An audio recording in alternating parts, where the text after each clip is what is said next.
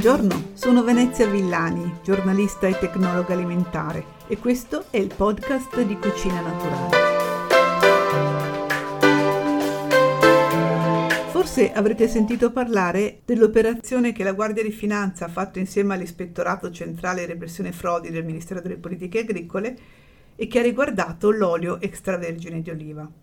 Sono stati fatti 183 controlli, sia delle produzioni italiane sia per quanto riguarda le produzioni in arrivo dall'estero, e dei 102 campioni analizzati, 25 sono risultati irregolari, tanto che sono stati confiscati, bloccati 2.300.000 litri di olio, che è stato verificato come non conforme rispetto alla definizione di olio d'oliva extravergine, quindi 1/4. Ecco, oggi voglio parlarvi più che di questa operazione che hanno chiamato Verum et Oleum. Io mi chiedo sempre chi inventi questi nomi perché sono sempre molto interessanti. Comunque, più che parlarvi dell'operazione in sé, vorrei spiegarvi che differenza c'è tra l'extravergine e il vergine e anche dare dei consigli su come scegliere al meglio un olio d'oliva extravergine partendo da alcune delle indicazioni che troviamo in etichetta. Altra cosa di cui vi voglio parlare è quanto deve costare come minimo un olio extravergine. Questa è una domanda che ci si fa spesso, magari davanti a delle offerte fantastiche del supermercato.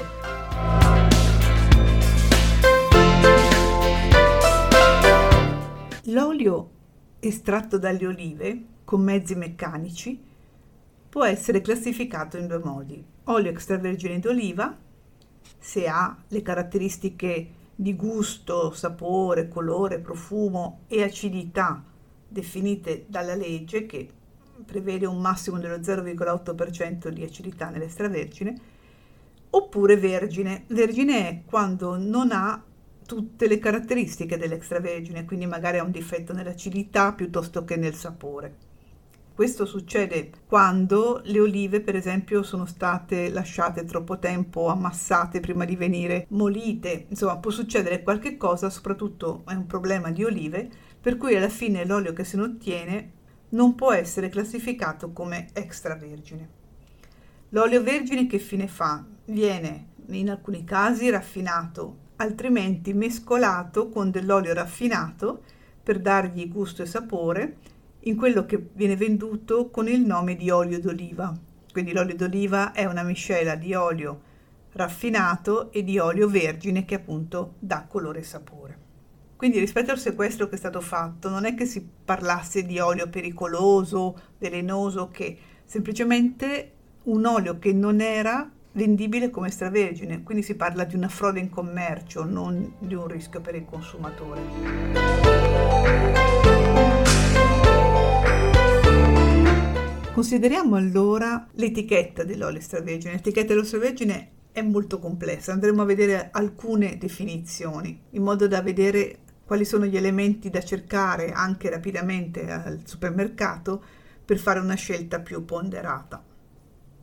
Per esempio, si parla spesso di spremuto a freddo, estratto a freddo.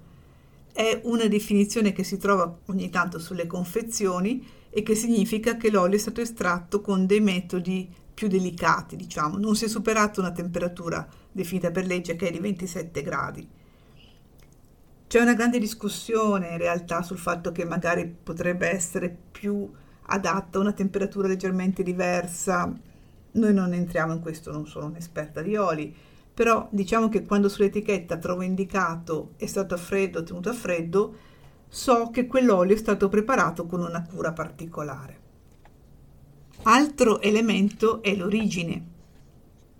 L'origine deve essere riportata obbligatoriamente per l'olio extravergine d'oliva, mentre per dire è vietata per l'olio d'oliva raffinato, perché potrebbe essere fuorviante. Per l'extravergine, quando c'è soltanto un riferimento geografico, che può essere Italia, Unione Europea, significa che sia la raccolta delle olive che la loro lavorazione è stata fatta lì. Altrimenti bisogna specificare.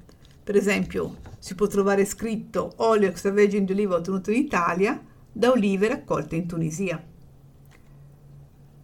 non possiamo trovare indicazioni generiche tipo olio marchigiano, olio lombardo, cose di questo genere. Non ci devono essere mai indicazioni geografiche, a meno che non si tratti di un olio extravergine DOP o IGP.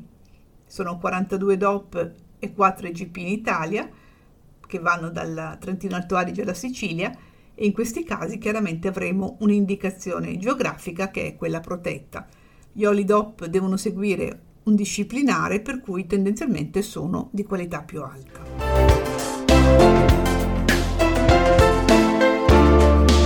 Altro elemento importante nella scelta dell'olio è la freschezza, perché non migliora invecchiando. Tende a diventare non solo più acido, ma anche a perdere sostanze antiossidanti che lo rendono così salutare. Quindi sarebbe interessante avere la data di imbottigliamento, di produzione, che però non esiste, non c'è.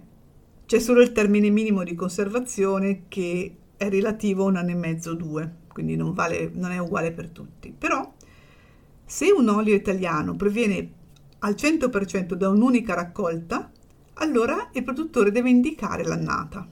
Quindi se noi facciamo caso, anche qui confrontando le etichette sullo scaffale, vedremo che alcuni riportano indicazione tipo annata 2020-2021 oppure prodotto nel mese di novembre del 2021. In questo momento ci sarà forse già del 2021-2022, che quindi è l'ultima annata. Se invece non troviamo le date, significa che si tratta di miscele di oli prodotti in luoghi o anni diversi.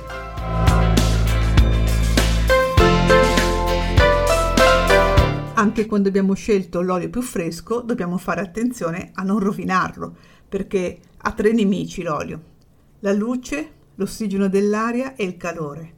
Quindi per proteggerlo dalla luce deve stare in bottiglie scure, come in genere viene venduto, oppure con un rivestimento di alluminio o nelle latte, insomma deve stare al buio. L'ossigeno si evita tenendo chiusa la bottiglia sempre, anche quella che si usa normalmente in cucina, è meglio sempre richiuderla col tappo. E il calore bisogna evitare di tenere l'olio vicino ai fornelli o al forno. Quindi per quanto riguarda la scelta, per adesso abbiamo parlato di origine, di annata e anche di bottiglia. Però quanto costa davvero un olio 100% italiano? Faccio riferimento a delle valutazioni non mie, ma di Alberto Grimelli, che è un agronomo e direttore di teatronaturale.it, che è proprio un sito che tratta di olio, e della valutazione che sarà fatta di questi costi insieme con il mensile Salvagente. Il risultato di questa valutazione, appunto, dei margini del produttore, del supermercato, del guadagno del grossista, insomma hanno messo dentro tutti quanti i costi, ha portato a un risultato molto diverso tra il costo di 1 litro di olio extravergine italiano e invece uno che sia composto da una miscela di oli dell'Unione Europea, quindi più probabilmente spagnolo o greco. Nel caso dell'olio non italiano, il prezzo al litro al consumatore è di 4,15 euro in media in questa valutazione, mentre per quello italiano 1 litro è 7,25 euro. Ecco, questi dati danno un'idea, non è che vogliano essere precisi assolutamente, però danno un'idea di quanto è diverso il costo nell'uno e nell'altro caso. E questo è da considerare nel momento in cui siamo davanti al famoso scaffale a confrontare le bottiglie di olio prima di metterle nel carrello. Chiaramente fanno eccezione le offerte che ci sono sempre nei supermercati, visto che l'olio è un alimento acquistato più o meno da tutti, perché se una volta non era così, oggi è l'extravergine d'oliva l'olio più consumato in Italia. Ecco, mi fermerei qui, vi ringrazio per avermi ascoltato e vi do appuntamento al prossimo episodio del podcast di Cucina Naturale.